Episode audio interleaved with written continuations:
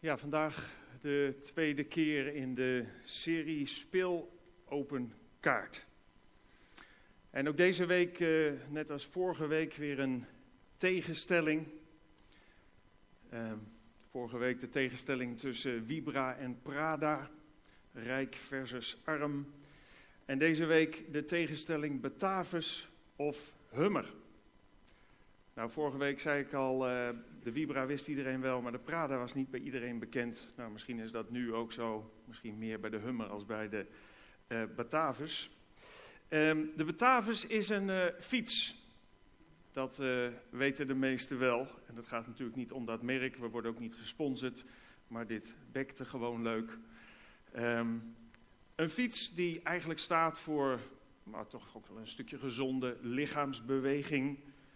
Een fiets die lekker stil is als je je voortbeweegt.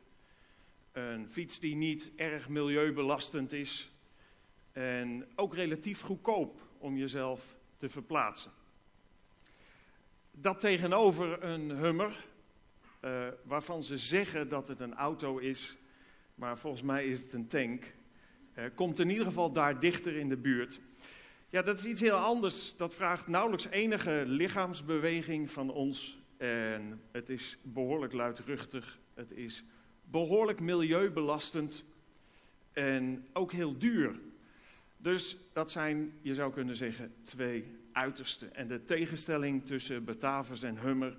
En dat heb je ook in de inleidende filmpjes wel gezien. Dat is natuurlijk iets wat gaat over, over het milieu. We willen vanmorgen stilstaan bij alles wat in beweging is, alles wat ons steeds duidelijker wordt ook over het milieu.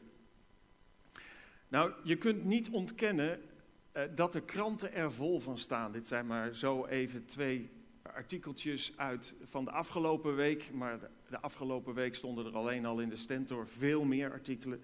Landelijk ook nog veel meer over dingen die te maken hebben met het milieu en met dat wat er rondom het milieu gebeurt. En dat heeft natuurlijk heel erg te maken met hoe we met de aarde omgaan. Hoe we omgaan met de fossiele brandstoffen, hoe dat steeds verder, dat gebruik daarvan toeneemt. Daardoor ook de uitstoot van CO2.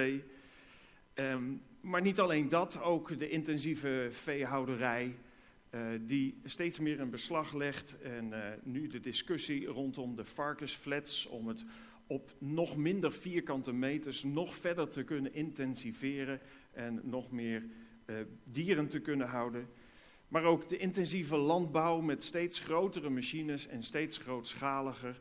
Um, ook met een stukje ja, genetische manipulatie. Een heleboel dingen waar we mee bezig zijn, uh, die het milieu beïnvloeden. En daar staan de kranten ook vol van. Dus niet alleen wat we doen en of we daar wel goed mee bezig zijn, maar ook wat de gevolgen zijn. En dan is heel erg hot uh, de opwarming van de aarde. De global warming term die ook wel heel veel wordt gebruikt. En de gevolgen daar ook weer van, waar we net ook over zagen. Het smelten van de ijskappen. En er is bijna geen ijs straks meer over om deze ijsbeer even een rustig plekje te geven. De stijging van de zeespiegel, waar we in een land als Nederland natuurlijk nogal gauw ietsje gespannen over kunnen zijn. De toename uh, van stormen, van orkanen, van zware regenval. Maar ook tegenover die zware regenval op andere plekken extreme droogte. Stijgende temperaturen op aarde, aardverschuivingen met alle gevolgen van dien, met de reactie die de zee daar soms op geeft. Dat hebben we ook gezien um, met de grote overstromingen en de grote tsunami die geweest is. De aardbevingen met alles wat het achterlaat. Kortom, een enorme toename van natuurrampen. Um, ik las een stukje uit het jaarlijks Wereldrampenrapport van de Internationale Federatie van het Rode Kruis. Die houden dat bij, die zijn natuurlijk ook bij alle natuurrampen betrokken. En die registreerde in 2006 427 natuurrampen. Dan hebben ze het niet over een buitje regen extra. Dan zijn er echt wezenlijke dingen aan de hand. Dat is een stijging van 20% ten opzichte van 2005. Maar een stijging van 70% ten opzichte van 2004. En een stijging van 400% over de laatste 20 jaar. Dat ze deze dingen ook allemaal bijhouden. In 2007 werden 270 miljoen mensen getroffen door natuurrampen. Dat is 1 op de 31 wereldburgers werd getroffen door een natuurramp. Nou, we hadden in de inleiding ook wat fragmenten uit de video van Al Gore, de film die Al Gore heeft gepromoot, An Inconvenient Truth. Uh, iets waar hij de wereld mee is overgegaan, maar met name ook door Amerika heen. Omdat ja, met name ook Amerika een grote vervuiler is, maar eigenlijk er ook niet echt aan wil om er iets aan te doen.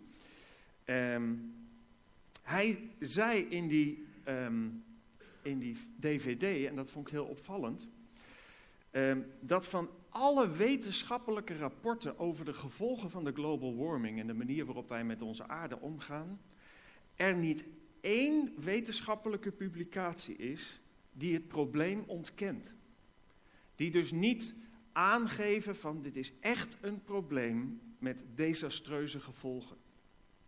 Terwijl, en dat hebben ze ook gedaan, ze hebben zo'n 600 artikelen die geschreven waren in niet-wetenschappelijke bladen bekeken.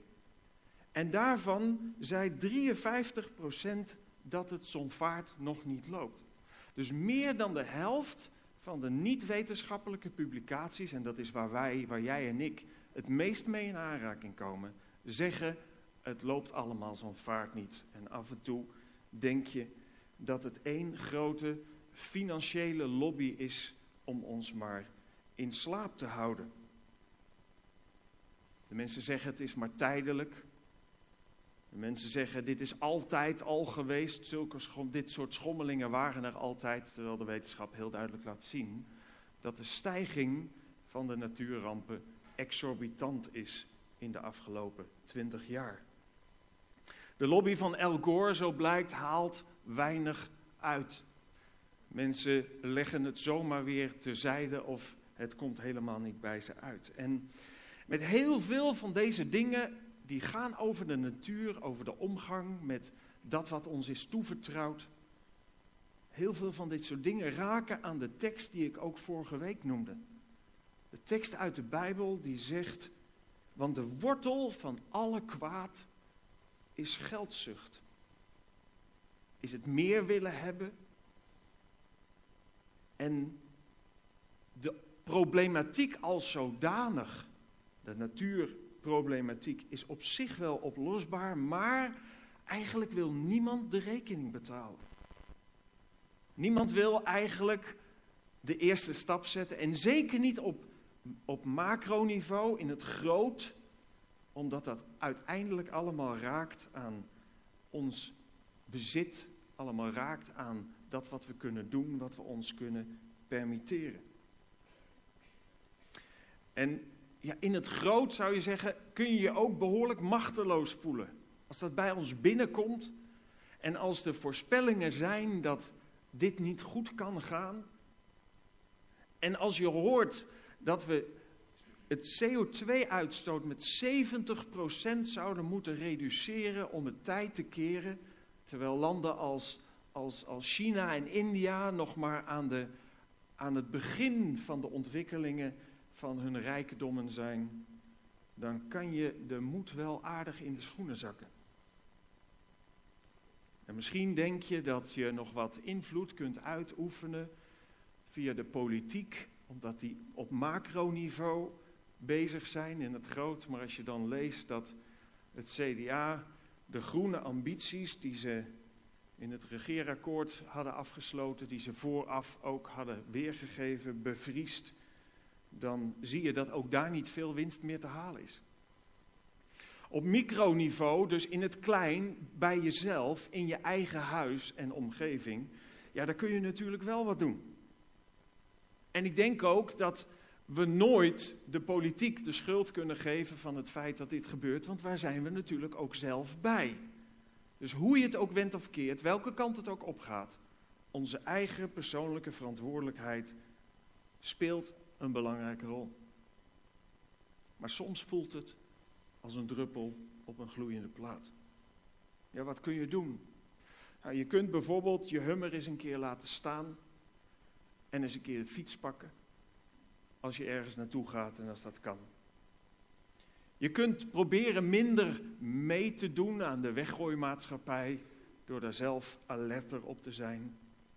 Je kunt natuurlijk meewerken aan een stukje recycling van, van glas en papier en karton en noem allemaal maar op. We kunnen de batterijen en chemisch afval brengen naar de plek waar het hoort. Een heleboel dingen zijn er wel te doen. Ook in ons koopgedrag. Ook vorige keer ook gezegd, wat we eten en wat we kopen, daarin kunnen we best sturen. Maar als ik heel eerlijk ben, dan moet ik zeggen, de situatie is behoorlijk uitzichtloos. Het is niet de bedoeling om jullie een nare week te geven allemaal. Maar ik wil daar wel realistisch over proberen te zijn. De situatie is behoorlijk uitzichtloos. Geld regeert. Geldzucht en in het verlengde daarvan het egoïsme is bepalend. En de hang naar meer, naar sneller, naar goedkoper, naar luxer, ja, dat neemt de overhand. En nogmaals, het lijkt wel of we een point of no return voorbij zijn. Een, een punt waarop we niet meer kunnen omkeren. Het lijkt wel alsof het tij niet meer te keren is. En eigenlijk moet ik eerlijk zeggen, zou me dat niet verbazen. Het zou me niet verbazen dat we ondanks de verantwoordelijkheid die we hebben en houden, ook al zouden we allemaal een poging doen, dat we een punt voorbij zijn waarop we niet meer terug kunnen. En waarom verbaast me dat niet? Omdat Jezus toen hij op aarde was, vlak voordat hij de aarde verliet en toen hij met zijn discipelen, met zijn leerlingen, met, met zijn vrienden waarmee hij over de aarde waarmee hij uh, door het land was getrokken en waarin hij van alles tegen mensen had gezegd. Toen hij vlak voor de hemelvaart met zijn vrienden zat te praten, toen legde hij hen uit dat deze wereld een wereld is die eindig is. En hij gaf hun ook aan dat er in de toekomst, en hij zei daar duidelijk bij dat het niet aan de mens was om die toekomst vast te leggen, dat ook niemand kon weten wanneer dat was. Maar hij zei wel, deze wereld is eindig. Want zoals de wereld nu is, zo heeft God het niet bedoeld. En de verdorvenheid van de wereld en van de mensen die erop leven, de manier waarop we met elkaar omgaan en het heersen van het kwaad, zal uiteindelijk ook het einde inluiden. En hij zegt dat zal gepaard gaan met bepaalde zichtbare, waarneembare tekenen. Als hij zit te praten, dan dat is opgetekend door Matthäus, een van zijn leerlingen. En die schrijft dat Jezus zei, want het ene volk zal tegen het andere opstaan. En het ene koninkrijk tegen het andere. En er zullen op verschillende plaatsen hongersnoden en aardbevingen zijn. Dit, dat is allemaal het begin van de weeën. Een andere tekst van Lucas. Er zullen vreemde verschijnselen in het heelal, heelal zijn. Waarschuwingen en tekenen van de zon, maan en sterren. De volken op aarde zullen in paniek raken. Ze zullen helemaal overstuur raken door het gebulder van de zee en de branding. De mensen zullen het besterven van angst, omdat ze denken dat de wereld vergaat. Want de krachten van het heelal zullen uit hun balans raken. En dat zijn allemaal dingen die we in toenemende mate om ons heen zien. Het gaat niet meer om het fluctueren en het op en neer gaan, wat de geschiedenis altijd heeft laten zien. Er zit een climax in de dingen die om ons heen gebeuren. En hij zei dat het niet alleen in de natuur zichtbaar was, dat niet alleen de natuur die tekenen zullen vertonen, maar op tal van terreinen. En ja, er zijn er tientallen te noemen. Ik zal nog één tekst lezen waarbij een hoop samen wordt gevat. En dit schrijft Paulus, een van de eerste kerkstichters. En hij zegt: Houd rekening met het feit dat er moeilijke tijden voor de deur staan. Zoals te verwachten is in dit laatste beslissende tijdperk. De mensen zullen zelfzuchtig zijn en geldzuchtig, arrogant en hoogvaardig, lasteraars, ongehoorzaam aan hun ouders, ondankbaar, onverschillig, liefdeloos, onverzoenlijk, kwaadsprekend, onmatig, onhandelbaar, afkerig van het goede, verraderlijk vermetel, verwaand, meer aan genot dan aan God gehecht. De schijn van vroomheid zullen zij ophouden, maar haar wezen verloochenen.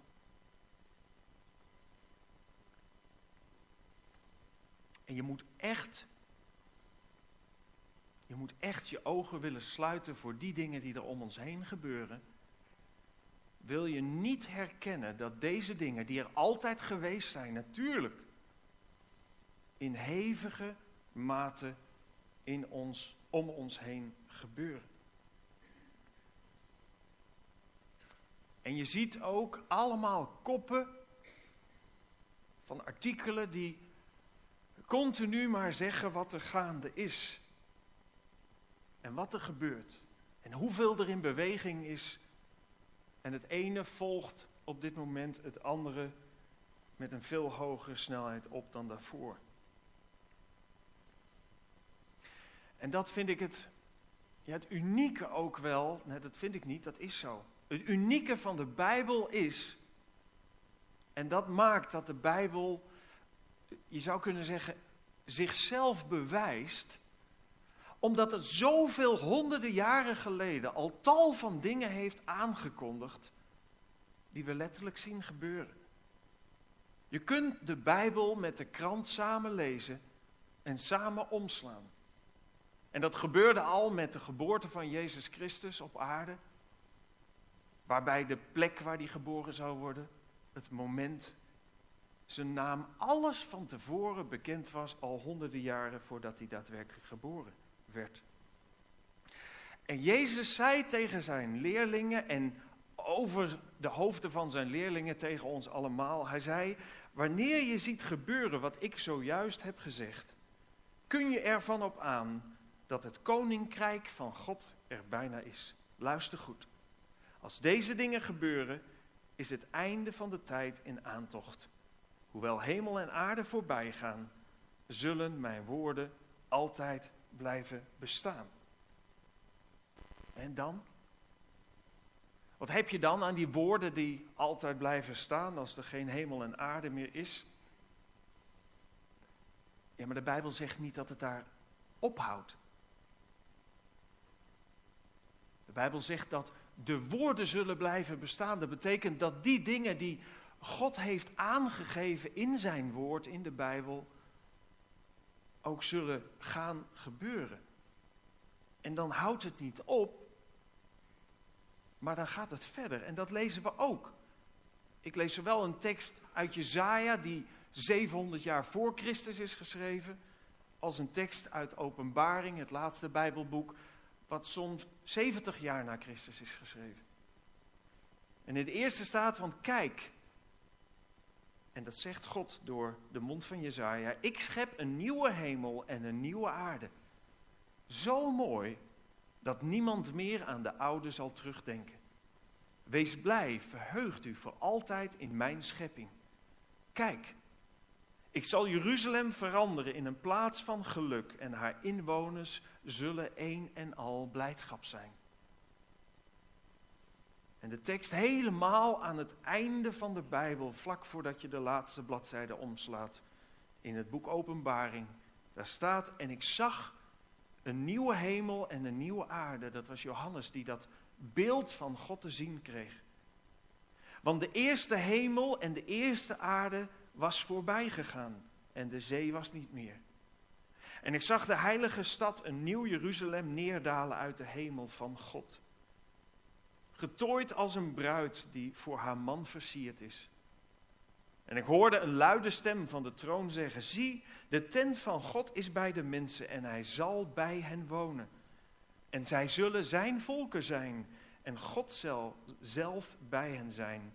En hij zal alle tranen van hun ogen afwissen. En de dood zal niet meer zijn.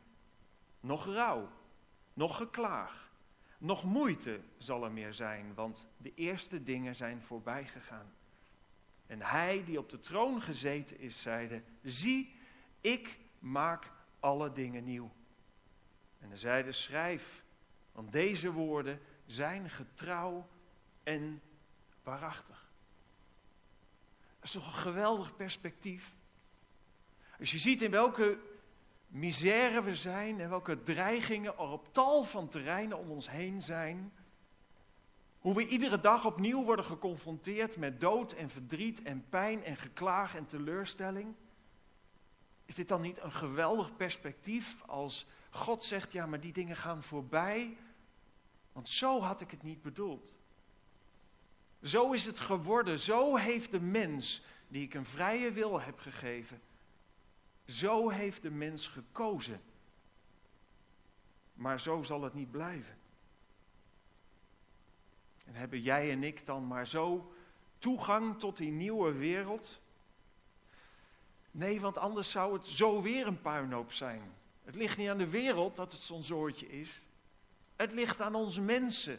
Het is onderdeel van ons geworden om ons tegen God te verheffen en om, om onze eigen wijsheid in de plaats van zijn wijsheid te zetten en hem terzijde te schuiven. Maar God wil ons wel graag daar hebben. Allemaal.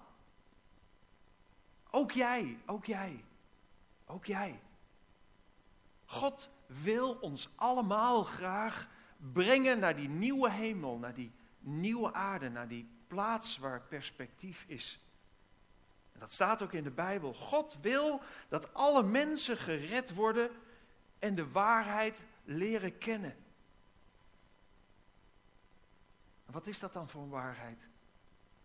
Dat is de waarheid dat wij ons realiseren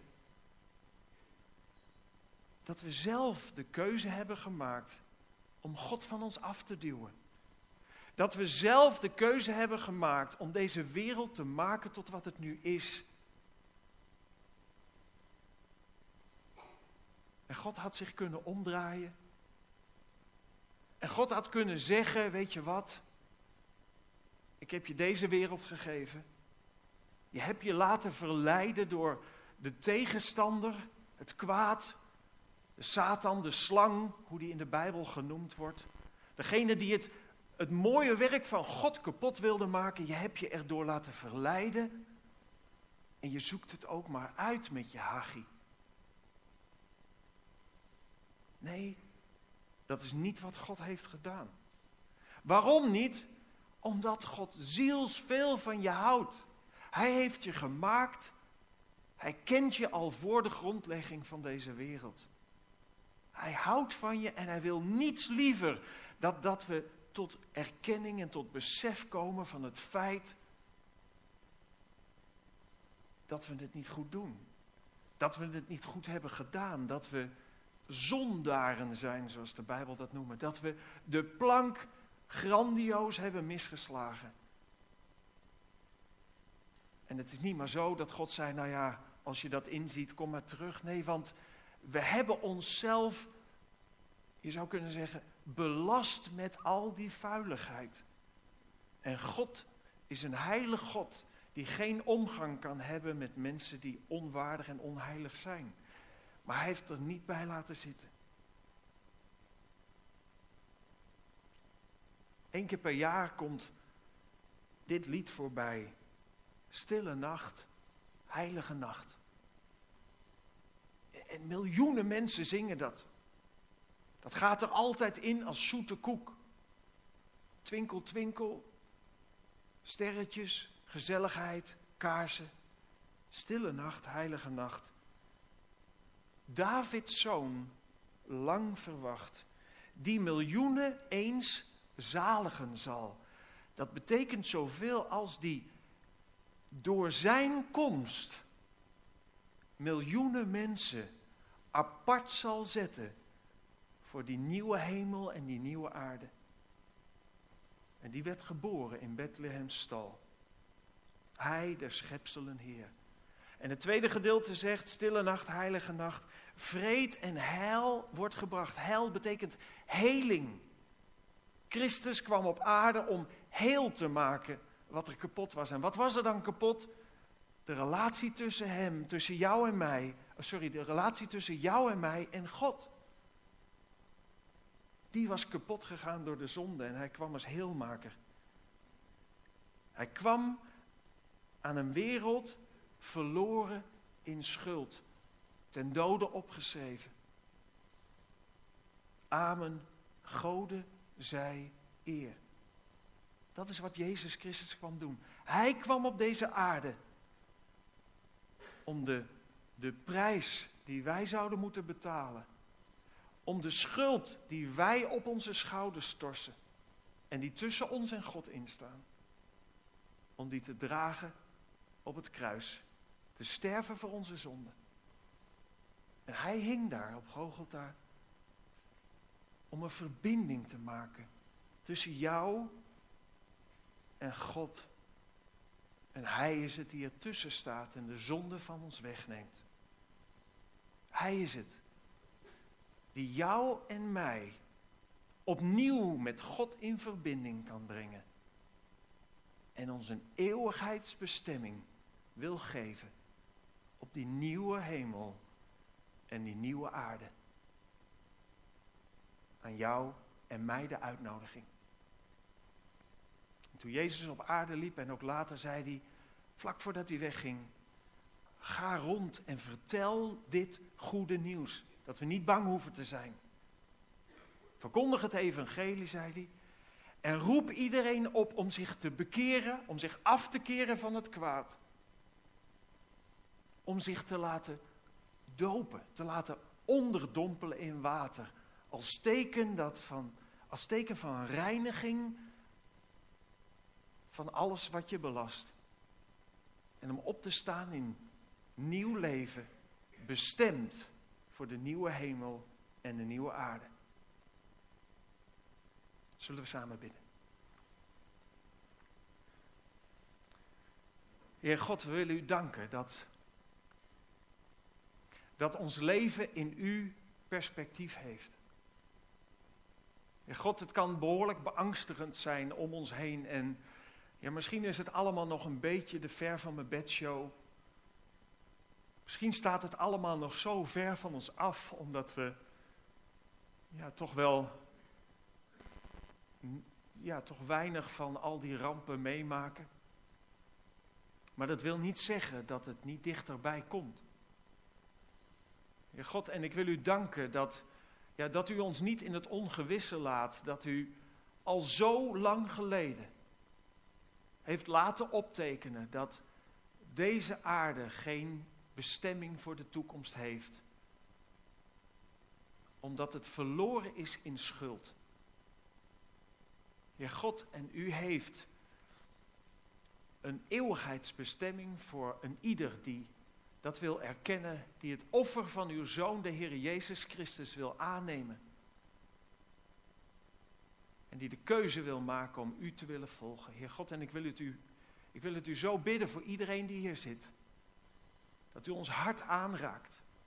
Dat het duidelijk mag worden voor ons allemaal dat u ook die uitnodiging aan ons geeft. Heer, raak ons hart aan. Met uw liefde. Met uw perspectief.